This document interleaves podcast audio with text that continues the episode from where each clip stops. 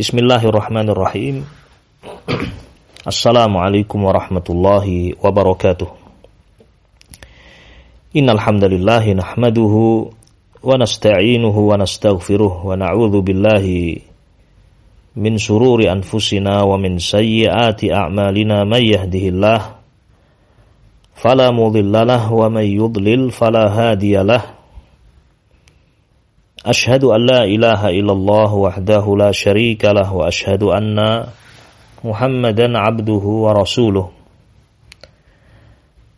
صلوات الله وسلامه عليه وعلى آله وأصحابه ومن تبعهم بإحسان إلى يوم الدين. يا أيها الذين آمنوا اتقوا الله حق تقاته. ولا تموتن إلا وأنتم مسلمون يا أيها الناس اتقوا ربكم الذي خلقكم من نفس واحدة وخلق منها زوجها وبث منهما رجالا كثيرا ونساء واتقوا الله الذي تساءلون به والأرحام إن الله كان عليكم رقيبا يا أيها الذين آمنوا اتقوا الله وقولوا قولا سديدا يصلح لكم أعمالكم ويغفر لكم ذنوبكم. ومن يطع الله ورسوله فقد فاز فوزا عظيما. أما بعد فإن أصدق الحديث كتاب الله تعالى وخير الهدي هدي محمد صلى الله عليه وعلى آله وسلم. وشر الأمور محدثاتها فإن كل محدثة بدعة وكل بدعة ضلالة وكل ضلالة في النار أيها المسلمون أيها المستمعون والمستمعات kaum muslimin dan muslimat yang berbahagia rahimani wa rahimakumullah Alhamdulillah kita bersyukur kepada Allah Subhanahu wa taala pada kesempatan hari ini kita dipertemukan kembali di majelis yang kita berharap semoga majelis kita ini dirahmati oleh Allah, dibarokai olehnya.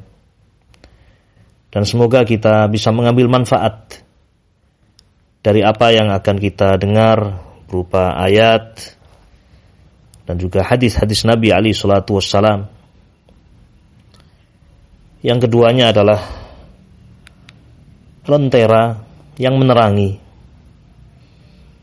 Keduanya adalah perkara yang kita diwasiatkan oleh Nabi Ali Shallallahu Wasallam untuk berpegang teguh dengan keduanya, agar akidah kita selamat, ucapan kita lurus, amalan-amalan kita juga ya sesuai dengan bimbingan Nabi Ali Shallallahu Wasallam.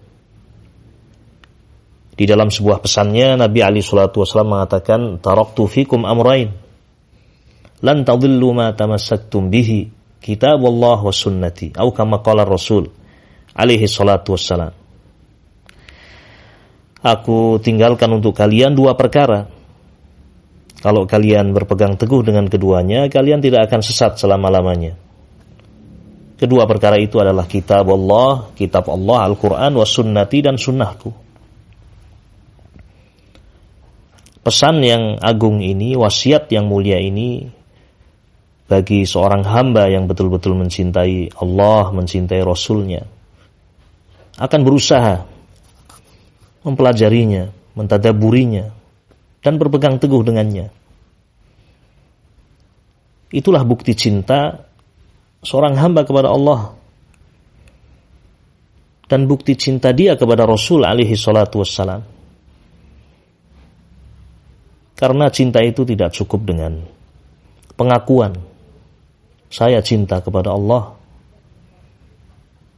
Mudah untuk seorang mengucapkan, mudah untuk saya dan Anda mengucapkan saya mencintai Allah, saya mencintai Rasul. Tetapi cinta itu harus diiring dengan bukti, dengan bayinah. Dan itu disebutkan oleh Allah Subhanahu wa taala dalam Al-Qur'anul Karim dalam surah Ali Imran ayat yang ke-31 Qul in kuntum tuhibbun Allah fattabi'uni yuhibbukumullah. Qul katakanlah jika kalian mencintai Allah fattabi'uni maka itu ikutilah aku. Ikutilah aku yakni Rasul alaihi salatu wassalam. Jika kalian betul-betul cinta kepada Allah ikutilah aku yakni berpegang teguhlah dengan Al-Qur'an dengan sunnah Nabi alaihi salatu wassalam. Ya. Yuhibbukumullah niscaya Allah akan mencintai kalian. Wa yaghfir lakum dzunubakum dan mengampuni dosa-dosa kalian. Semoga Allah Jalla wa'ala memberikan taufik kepada kita semuanya untuk bisa meniti jalan kebaikan untuk meraih ridha Allah Subhanahu wa taala. Kaum muslimin dan muslimat rahimani wa rahimakumullah. Di dalam hadis Al-Bara ibn Azib yang telah kita baca pada pertemuan yang telah lalu, kita merasakan betapa besar kasih sayang Rasul alaihi salatu wassalam kepada umatnya. Karena beliau dengan wahyu yang Allah turunkan kepada beliau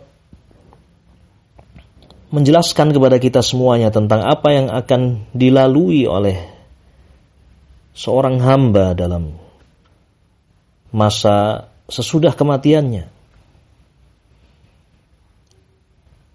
dikisahkan oleh Nabi Ali Shallallahu Wasallam bagaimana seorang mukmin saat berpisah dengan kehidupan dunia datang malaikat-malaikat dari langit dengan wajah yang putih seperti matahari dan seterusnya dari apa yang disebutkan dalam hadis Al-Bara ibn Azib masuk ke alam barzakh ya didatangi oleh malaikat mungkar dan nakir Demikian pula orang kafir, apa yang akan dia hadapi dalam masa-masa itu? Tanpa kita membaca sabda Nabi Ali Shallallahu Wasallam, tanpa kita berpegang teguh dengan sabda Nabi ini, kita tidak akan tahu apa yang akan kita hadapi. Tetapi ketika seorang mukmin beriman kepada Allah, beriman kepada Rasul alaihi salatu wassalam, membaca Al-Quran dan Sunnah dan mengimaninya, sungguh dia berjalan di atas jalan yang terang benderang. Keyakinannya akan baik, akan benar, ucapannya juga akan lurus. Iya, dia akan mengerti apa yang seharusnya dia perbuat untuk keselamatan dirinya. Dengan bimbingan Rasul alaihi salatu wassalam, dengan ilmu yang dibawa oleh Nabi alaihi salatu wassalam minallah dari Allah subhanahu wa ta'ala.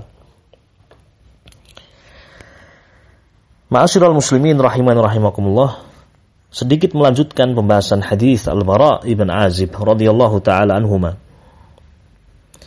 Dari hadis Al-Bara ibn Azib kita mengambil sebuah kesimpulan bahwasanya setiap hamba baik dia muslim atau kafir atau munafik dia akan merasakan fitnah kubur.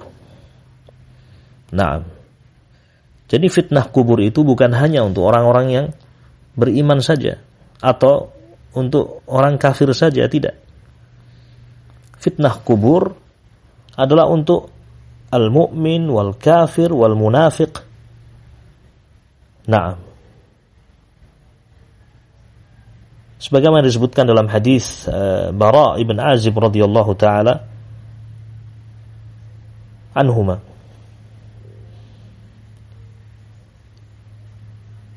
Di dalam hadis Al-Bara ibn Azib juga ditetapkan adanya nikmat kubur dan juga azab kubur. serta banyak faidah yang lain yang bisa kita ambil dari hadis Al-Bara ibn Azib seperti keimanan kita kepada malaikat-malaikat Allah ya tugas sebagian malaikat-malaikat Allah Subhanahu wa taala dan sifat dari sebagian sifat-sifat malaikat Allah Subhanahu wa taala ya seperti mereka memiliki wajah, mereka memiliki tangan, mereka berbicara yatakallam. Naam. Ma'asyiral muslimin rahimani wa rahimakumullah. Kita sebagai hamba Allah Subhanahu wa taala tentunya memohon kepada Allah pertolongan. Semoga Allah Subhanahu wa taala memudahkan perjalanan kita nanti. Memudahkan kita untuk menjawab pertanyaan malaikat mungkar dan malaikat nakir pertanyaan tentang man rabbuka, siapa Rabbmu, wa madinuk, apa agamamu, wa man nabiyuk. Siapa nabimu? Ma'asyiral muslimin rahimani wa rahimakumullah. Ada sebuah permasalahan yang kita sisipkan pada kesempatan kali ini berdasarkan dalil-dalil yang sahih ternyata ada sebagian dari umat Nabi Ali Shallallahu Wasallam yang diselamatkan dari fitnah kubur, yakni diperkecualikan mereka dari fitnah kubur. Nah, ini di antara permasalahan yang dibahas oleh para ulama tentang orang-orang yang diperkecualikan dari fitnah kubur. Allah Subhanahu wa taala eh, beri mereka kemuliaan dengan diperkecualikan mereka dari fitnah kubur. Hal ini tentunya ma'asyiral muslimin rahiman rahimakumullah ya, tidak bisa kita menyebutkan kecuali dengan dalil. Di antara umat Nabi Muhammad Sallallahu Alaihi Wasallam yang diperkecualikan dari fitnah kubur yang pertama adalah asyahid asyahid orang-orang yang mati syahid disebutkan dalam hadis yang diriwayatkan oleh Imam An-Nasai rahimahullah dengan sanad yang sahih disahihkan oleh Al-Allamah Al-Imam Muhammad Nasiruddin Al-Albani rahimahullah Suatu saat Nabi Ali Shallallahu Wasallam ditanya oleh seseorang. Suilan Nabi Ali Shallallahu Wasallam. Nabi ditanya, Ma balu syahid la yuftanu fi qabrihi. Ya Rasulullah, kenapa orang yang mati syahid la yuftanu fi qabrihi? Tidak diuji di kuburnya la yuftanu fi qabrihi, tidak difitnah di dalam kuburnya, tidak ada uh, fitnah kubur. Ya. Faqala maka Nabi alaihi salatu wassalam menjawab dengan sabda beliau, kafa bibariqatis suyuf ala ra'sihi fitnah. Cukuplah kilatan-kilatan pedang yang menyambar-nyambar di atas kepala mereka ketika berjihad visabilillah. Cukuplah itu sebagai fitnah. Demikian Nabi Ali Shallallahu Wasallam menjawab pertanyaan yang diajukan kepada beliau. Ya Rasulullah, kenapa orang yang syahid tidak difitnah di kuburnya? Kemudian beliau menyebutkan bahwasanya itu adalah balasan dari kesabaran mereka di dalam jihad visabilillah cukuplah sambaran dan kilatan pedang di atas kepala-kepala mereka sebagai fitnah. Ini golongan yang pertama ma'asyiral muslimin rahiman rahimakumullah yang diselamatkan, diperkecualikan dari fitnah kubur. Yang kedua adalah al-murabit. Al-murabit yang dimaksud al-murabit adalah alladhi yamutu murabitan ala suhur fi sabilillah. Seorang yang dia meninggal mati dalam keadaan murabitan menjaga perbatasan. Ya, perbatasan muslimin dan kufar fi sabilillah di jalan Allah ketika jihad fi sabilillah. Ya. Ar-ribat menjaga perbatasan ya fisabilillah adalah amalan yang besar berpahala yang demikian banyak, besar di sisi Allah. Sangat mulia mereka itu. Dan menjaga perbatasan itu bukan perkara yang mudah. Terancam dengan kematian kapan pun, ya dalam kondisi apa pun, mungkin siang, malam, ya, yakni murabit, seorang yang menjaga perbatasan.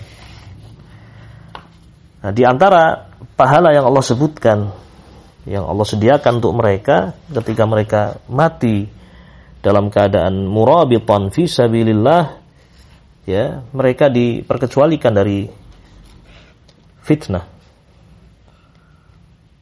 Diberi keamanan oleh Allah Subhanahu wa taala.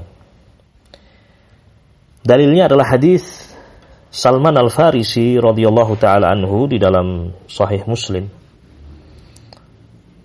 Nomor yang ke 1913 Rasul Ali salatu wasallam bersabda ribatu yaumin wa lailatin khairun min siyami syahrin wa qiyamih wa in mata jara alaihi amaluh alladhi kana ya'maluh. Wa ujriya alaihi rizquhu wa aminal fattan wa amina al fattan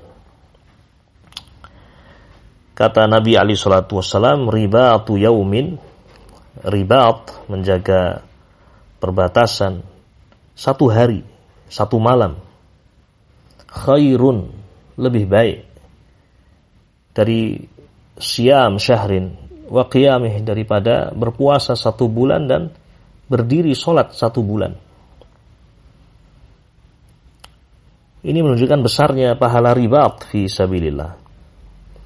Wa in mata dan kalau dia meninggal ketika riba ketika menjaga perbatasan jaro alihi amaluh alladhi kana ya'maluh sungguh amalan-amalan dia yang biasa dia lakukan dari amalan-amalan soleh jaro alih mengalir nah mengalir amalan-amalan yang biasa dia lakukan ya mengalir seakan-akan dia masih hidup. Sebagaimana dia menjaga perbatasan perang untuk kehidupan kaum muslimin. Allah beli Allah beri pahala yang semisal. Dia menjaga agar kaum muslimin hidup, menjaga kehidupan mereka. Allah beri balasan seakan-akan dia masih hidup. Dia mati namun amalan-amalan yang biasa dia lakukan terus mengalir. Hadza fadlullah yu'tihi may yasha. Ini keutamaan Allah yang Allah beri kepada siapa pun yang Allah kehendaki. Wa ujriya alaihi rizquhu dan rizkinya terus mengalir kepadanya. Dan di akhir hadis Nabi mengatakan wa aminal fattan. Wa amina al fattan dan dia aman, diberi keamanan dari fattan. Al-fattan maksudnya adalah malaikah yang menguji manusia di alam barzakh. Hada wallahu a'lam. Jadi dari hadis ini ya eh, ditunjukkan bahwasanya mereka ini orang-orang yang mati dalam keadaan ribat ya diberi keamanan oleh Allah Subhanahu wa taala dari fitnah kubur. Diperkecualikan mereka dari fitnah kubur. Kemudian ma'asyiral muslimin rahiman rahimakumullah. Di antara yang diselamatkan dan diberkecualikan dari fitnah kubur, wallahu a'lam adalah orang yang meninggal pada hari Jumat atau malam Jumat. Nah, orang yang beriman ya, mati di atas keimanannya, dia meninggal pada hari Jumat atau malam Jumat. Sebagaimana disebutkan di dalam uh, Musnad Imam Ahmad dan hadis ini juga diriwayatkan oleh Al Imam At-Tirmidzi rahimahullah marfu'an dari Nabi Ali salatu wassalam. Dan hadis ini uh, dihasankan atau disahihkan oleh Syekh Al-Albani rahimahullah di dalam kitab beliau Ahkamul Janaiz bisa dilihat pada halaman yang ke-35 ya, dari kitab tersebut. Nah, beliau menghasankan atau mensohihkannya berdasarkan eh, jalan-jalan uh, yang saling menguatkan. Di dalam hadis itu Nabi Ali Shallallahu Wasallam bersabda, "Ma min muslimin yamutu yaumal jum'ati aw lailatal jum'ah illa waqahu Allahu fitnatal qabri." Ma min muslimin tidaklah seorang muslim yamut dia meninggal yaumal jumu'ati pada hari Jumat au lailatal jumu'ah atau malam Jumat illa kecuali waqahullah orang ini ya diberi perlindungan oleh Allah fitnatal qabri dari fitnah kubur hadis ini ma'asyiral muslimin rahiman rahimakumullah juga di antara hadis yang menunjukkan ada di antara umat Nabi Ali Shallallahu Wasallam yang diperkecualikan dari fitnah kubur. Kemudian yang keempat, ma'asyiral muslimin, yang diperkecualikan dari fitnah kubur, disebutkan oleh para ulama, adalah para nabi, para rasul. Ya. Para nabi, para rasul, mereka diperkecualikan dari fitnah. yakni mereka tidak difitnah, dikubur. Mereka menyebutkan ya dua sisi kenapa para nabi, para rasul tidak difitnah di alam barzakh. Yang pertama, karena ya kita dapatkan bahwasanya orang-orang yang mati syahid dan orang-orang yang ribat meninggal ketika ribat diperkecualikan dari fitnah kubur. Mereka saja diperkecualikan maka para nabi, para rasul yang kedudukan mereka tentu jauh lebih tinggi daripada ya asyuhada dan orang yang mati murabitan ya. Mereka lebih eh, pantas untuk diperkecualikan ya, dari fitnah kubur. Wallahu alam. Kemudian alasan yang kedua wallahu alam sisi yang kedua ya karena para nabi dan rasul mereka itulah yang menjadi eh, apa namanya perkara yang ditanyakan dalam fitnah itu. Ya seperti Nabi Muhammad Shallallahu Alaihi Wasallam. Ya. Tentang beliaulah manusia ditanya.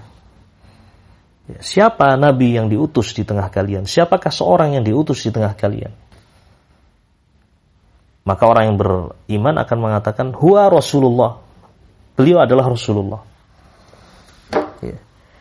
Jadi Rasul Ali Shallallahu Wasallam beliaulah yang menjadi sesuatu yang diujikan, sesuatu yang manusia difitnah, ya. ditanya tentangnya. Maka beliau tidak ditanya tentang hal tersebut. Wallahu a'lam. Kemudian ada satu golongan yang lain yang para ulama ikhtalafu fi ya, berselisih. Ya. Apakah mereka difitnah atau tidak di alam barzah? Yaitu tentang orang-orang yang tidak mukallaf. Ya. Orang-orang yang tidak mukallaf. Seperti orang yang mati dalam keadaan masih kecil. Ya. Atau majnun, orang yang gila. Ya. Nah, di sini para ulama e, berselisih tentang as orang yang mati dalam keadaan masih kecil, bayi atau yang semisalnya. Apakah di fitnah atau tidak di alam barzakh? E, naam. Sebagian mengatakan bahwasanya mereka ini tidak di fitnah di alam barzakh. Karena fitnah itu adalah bagian dari taklif, far'anit taklif. Ya. Mereka difitnah karena dia mukallaf. Ya, karena dia mukallaf di dunia. Ya. Maka difitnah. Adapun orang-orang ini tidak mukallaf. La taklif alaihima. Tidak ada taklif atas keduanya. Orang yang dia masih kecil dan juga orang yang majnun gila. Wallahu alam. Al ilmu indallah. Ilmu di sisi Allah. Kita sebutkan ini karena ya disebutkan oleh para ulama terkait dengan permasalahan ini. Ikhtalafu fi para ulama berbeda pendapat dalam masalah ini ya. Uh, wallahu a'lam. Kaum muslimin rahiman rahimakumullah kita sebagai hamba Allah Subhanahu wa taala yang mengimani adanya fitnah kubur nikmat kubur, azab kubur. Ya, semestinya kita banyak berdoa kepada Allah Subhanahu wa taala semoga Allah Subhanahu wa taala menyelamatkan kita dari fitnah tersebut. Karena hanya Allah sajalah yang bisa menyelamatkan seorang hamba ya, dalam semua perjalanan yang akan dia tempuh. Baik di dunia atau perjalanan panjang yang tidak ada batas. Hanya Allah Subhanahu wa taala semata yang bisa memberikan keselamatan kepada seseorang. Nah, Ma'asyiral muslimin rahiman rahimakumullah. Eh, satu masalah lagi terkait dengan fitnah kubur yaitu tentang nama kedua malaikat yang menanyakan tiga pertanyaan itu kepada mayit.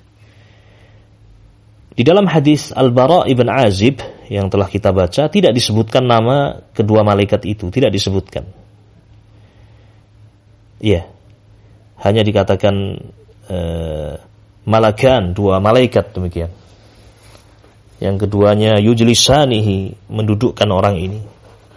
Kemudian menanyakan ya, dengan pertanyaan-pertanyaan yang telah kita dengar bersama tidak disebutkan nama kedua malaikat itu.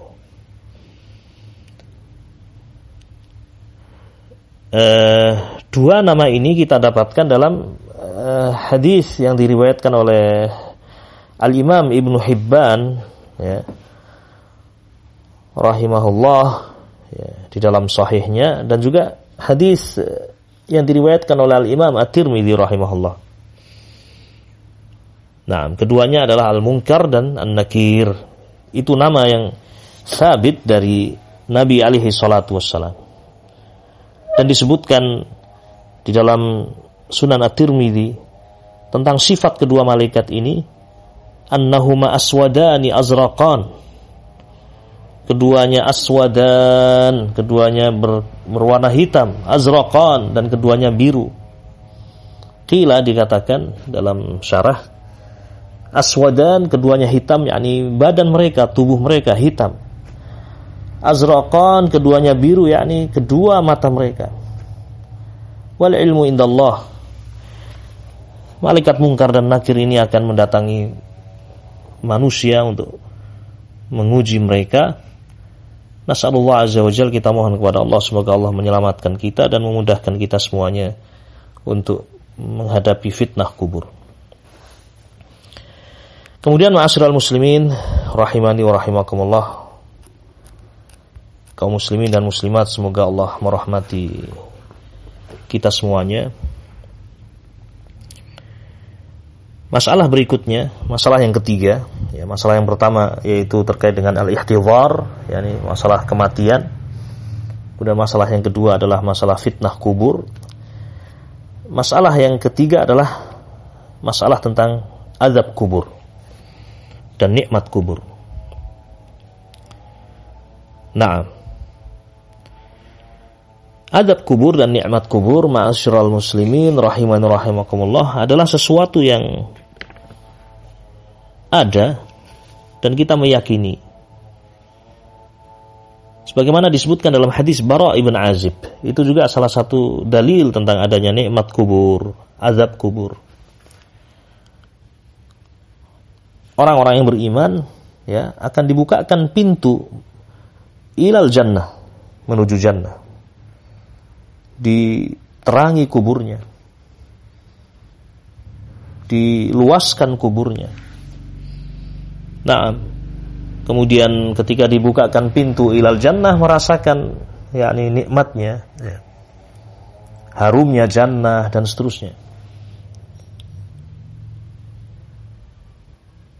Maka ahlu sunnati wal jamaah mengimani adanya nikmat kubur dan azab kubur. Sebagian kelompok-kelompok yang menyimpang dalam agama ini ya, seperti orang-orang Mu'tazilah, mereka mengatakan tidak ada itu fitnah kubur, tidak ada itu azab kubur, nikmat kubur tidak ada. Tidak ada itu malaikat mungkar dan nakir. Mereka mengingkari. Waliyadzubillah. Padahal disebutkan dalam hadis-hadis Nabi alaihi salatu wassalam. Ya. Bahkan mungkin sebagian manusia menantang. Kalau memang ya ada fitnah kubur, ada pertanyaan malaikat mungkar dan nakir yang di antara kabar yang disebutkan adalah kedua malaikat itu mendudukkan mayit fayujlisanihi keduanya mendudukkan mayit. Sampai ada yang mengatakan coba dibuka kuburan. Sebagian kelompok-kelompok yang menyimpang seperti orang-orang Mu'tazilah yang lebih mengedepankan akal daripada nakal dalil. Mereka mengingkari adanya fitnah kubur atau azab kubur. Bahkan di antara manusia ada yang sampai menyampaikan sebuah tantangan subhanallah. Kalau memang betul malaikat mungkar dan nakir itu ada dan dia mendudukkan mendudukkan mayit. Ya, sebagaimana disebutkan dalam hadis Al-Bara ibn Azib. Fayujlisanihi. Keduanya mendudukkan mayit. Coba buktikan. Letakkan batu kerikil di kening jenazah. Kemudian setelah itu tutuplah kubur. Kemudian buka lagi. Kalau memang betul-betul didudukkan niscaya batu yang ada di kening itu sudah jatuh. Subhanallah. Tidak seperti itu ayuhal muslimun. Tidak seperti itu kita di dalam mengimani perkara-perkara yang gaib. Kewajiban kita adalah mengimani apa yang dikabarkan oleh Allah Subhanahu wa taala kewajiban kita adalah mengimani apa yang dikabarkan oleh Rasul alaihi salatu wassalam. Nah, dari perkara-perkara yang gaib, yang kita tidak bisa melihatnya, tidak bisa kita mendengarnya. Ya. Rasul mengabarkan ketika orang yang kafir tidak bisa menjawab, ketika orang munafik tidak bisa menjawab, dipukul bimatraqatin min hadid, bimitraqatin min hadid dengan palu dari besi Kemudian dia menjerit dengan jeritan yang didengar oleh makhluk-makhluk. Didengar. Kecuali lain, kecuali al-jin wal-ins, kecuali manusia dan jin. Kita mengimani ini semuanya ma'asyiral muslimin rahiman rahimakumullah. Maka bersyukurlah kepada Allah Subhanahu wa taala atas nikmat iman yang Allah anugerahkan kepada kita. Semoga Allah Subhanahu wa taala menjaga keimanan kita dan tidak memalingkan hati-hati kita setelah Allah memberikan hidayah.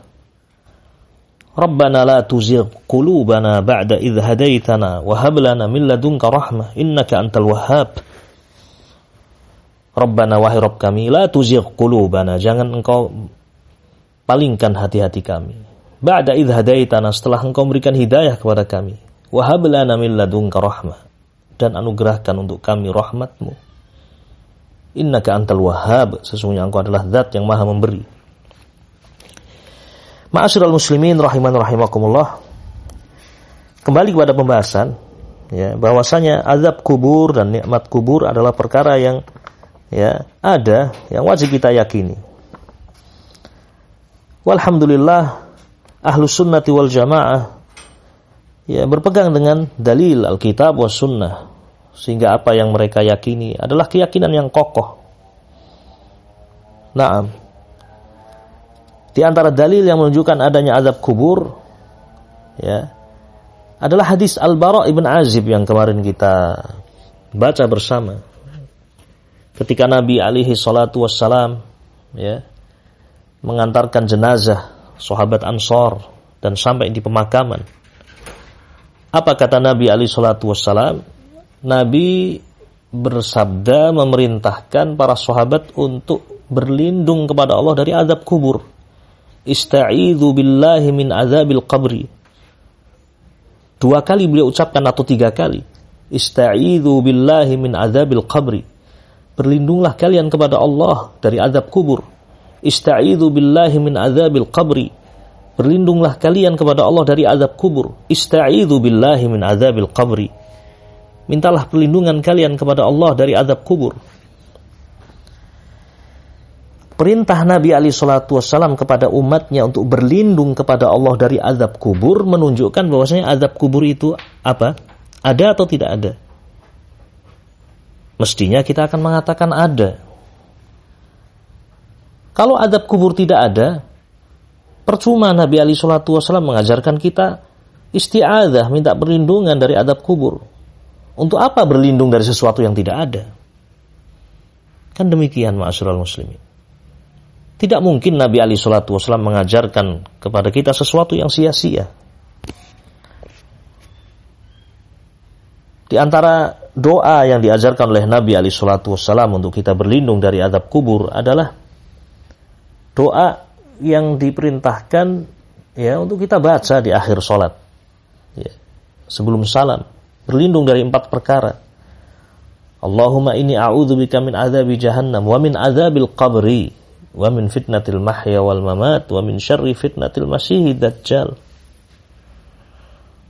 Allahumma inni ya Allah aku a'udzubika berlindung kepadamu min azabi jahannam dari azab neraka jahannam wa min azabil qabri dan dari adab kubur.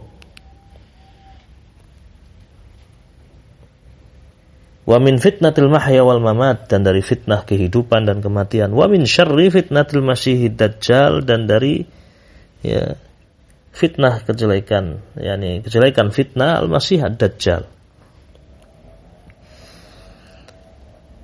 Perintah Nabi Ali Shallallahu Wasallam, ya, bimbingan Nabi Ali Shallallahu Wasallam untuk kita berlindung dari adab kubur ini dalil yang pasti bahwasanya azab kubur itu adalah sesuatu yang ada. Nah, dan insya Allah Taala pada kesempatan yang akan datang, ya, kita akan mengulas e, pembahasan ini insya Allah Taala terkait dengan azab kubur, ya, dalil-dalilnya baik dari Al Quranul Karim atau dari Sunnah Nabi Ali Shallallahu Wasallam. Semoga Allah Subhanahu wa taala memberikan kita umur yang panjang dan keberkahan ya, dalam umur kita. Semoga Allah Subhanahu wa taala mudahkan kita untuk mengisi hari-hari kita dengan kebaikan, dengan ilmu an-nafi' wal amalus saleh. Ini barangkali yang bisa kita sampaikan, mudah-mudahan berfaedah, bermanfaat.